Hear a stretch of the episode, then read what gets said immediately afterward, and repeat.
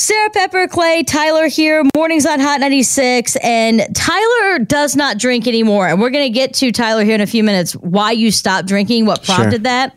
Because I really want to get your perspective on this. A very good friend of mine had a very, very close encounter when it came to drinking. And finally, he made the call that he is not drinking anymore. Good for him. He gave it up. He quit. Mm-hmm. Yeah, that's what I said. So we were out the other night and he got a water, but with a lime in it in a short glass with a drink straw to make it look like he was drinking because we were out with mutual friends and he didn't want people to give him a hard time or ask him why he wasn't drinking. That blew my mind because I thought, why would you do that? Well, then I remembered that when I was pregnant in my early weeks of being pregnant, I did the exact same thing in right. events because I didn't want people asking questions. But that was because I was pregnant I didn't know if it was going to take, and I didn't want to answer questions if it didn't actually work. My question for you, Tyler, and anybody that's gotten sober, because I really do want to help. I want you guys to be able to speak your piece and then not have to pretend to be somebody that you're not. Why do you feel like, and what he said is, is that, well, people just expect me to drink, which is, I'm sure, how you feel. True. He's right. Yeah. He's totally right. Um, here's the thing about it is that it's I don't feel any weird, you know, and I can't I can't speak for anybody else because everybody's journey's a little bit different. Yeah. Um, but for me, like someplace else, um, here in Evansville is fantastic. So is most place about making mocktails. Um, so I mean, I don't know what it is. I think uh, the fun part of it for me is challenging the bartenders to make make mocktails because all day long they're making like you know Jack and Coke and rum and Coke and yeah. vodka and Clay's yeah. favorite, you know. Um, so they're doing all sorts of different things. Um, and every time somebody comes along that maybe wants a mocktail, it's more of a challenge. And I always find that the bartenders are more like, I don't know, they, I feel like I get a little more play. Like they smile at me a little harder. do you feel like you have to get a mocktail because you feel like you still have to have a drink yeah, Yeah, because, you know, like socially, we're all drinking as a yeah. group. We're drinking as a group, except I'm just taking the alcohol out of it so that I can be the sane designated driver at the end of the night. I just want to make sure that everybody that doesn't drink, because I know that that's a huge thing for a lot of people in the tri-state, is trying to get clean, trying to to not drink. And again, Tyler, we want to get to your story as to why you made this decision. I just I want to make sure that the people who are still drinkers make it a comfortable environment and a welcoming environment for the people who aren't drinkers. And we stop doing that 22, 23 year old nonsense of, man, bro, why aren't you drinking? Like, just have one drink. Like, some people just can't have one drink. And we need to get to a point to where we respect that. And Tyler made this decision. How long have you been sober, Tyler? Uh, 10 months. Nice. 10 months. Yay. Yes, I know. I'm so sober. excited. It's amazing I didn't it? go to jail at some point. Um, That's what I was going to ask. Like, what was it? Um, because for him, he had a very close call that really could have ended badly.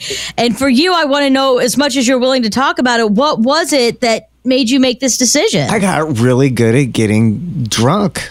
I mean, yeah. like seriously, I got really good at being drunk. I got good at like I don't know, and it just became like a habitual thing where every day I would come home from work and I would start with one glass and then I'd be six glasses in and then I would like say something stupid to a friend. Maybe not like insulting, but like, you know, something where I'm like, "Oh my god, the next day like, "Oh my god, I can't really believe I just said that." You know, so for me, it was just a combo of, "Damn, I'm doing the same same thing over and over and over again, and my life's not really changing for the better. And, you know, that was kind of what it was for me. And I just got really good at being drunk. And that's the thing too. I Which think it's scary. become so much of a part of it. Is scary. That's very scary, and, and the strength you must have had to be able to quit drinking because drinking is such a social addiction. It is. It's, it's not the same as smoking because or oh, maybe it is.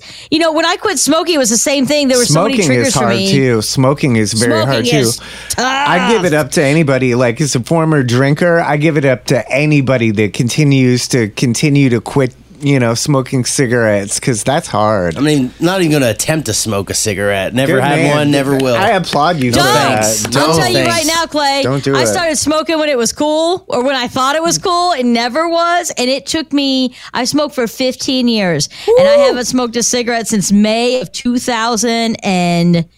2011 or 10, I think it was. But there still isn't a day that goes by when I'm drinking, or I have a good meal, or I have coffee, or I'm stuck in traffic. That I don't think to myself, you know, it'd be good. And I have to think that hmm. that's what it's like for people that drink and, and can't make that. I'm lucky enough to not have that where I can go out and have one drink and be done. I can You go out and not lucky. drink and be okay. Mm-hmm. It's a very lucky thing. I grew up with an alcoholic. Like I know what that looks like. But it is a challenge every single day just not to smoke. I can't imagine what it is like to not drink. I know that we have an opioid epidemic that's within this city that has just wreaked havoc on Yeah, so many lives. sure. So I just want us to do everything that we can do to make it easier for people to just say, look, I don't want to do this. And we got to stop asking the questions why. It's not our business why you're not drinking. Maybe you decided not to drink. Maybe it gives you diarrhea. Like, we don't know. I'm gonna use that. I'm gonna use that. Yeah. It gives Like, me diarrhea. It gives me the runs. Yes. Lord.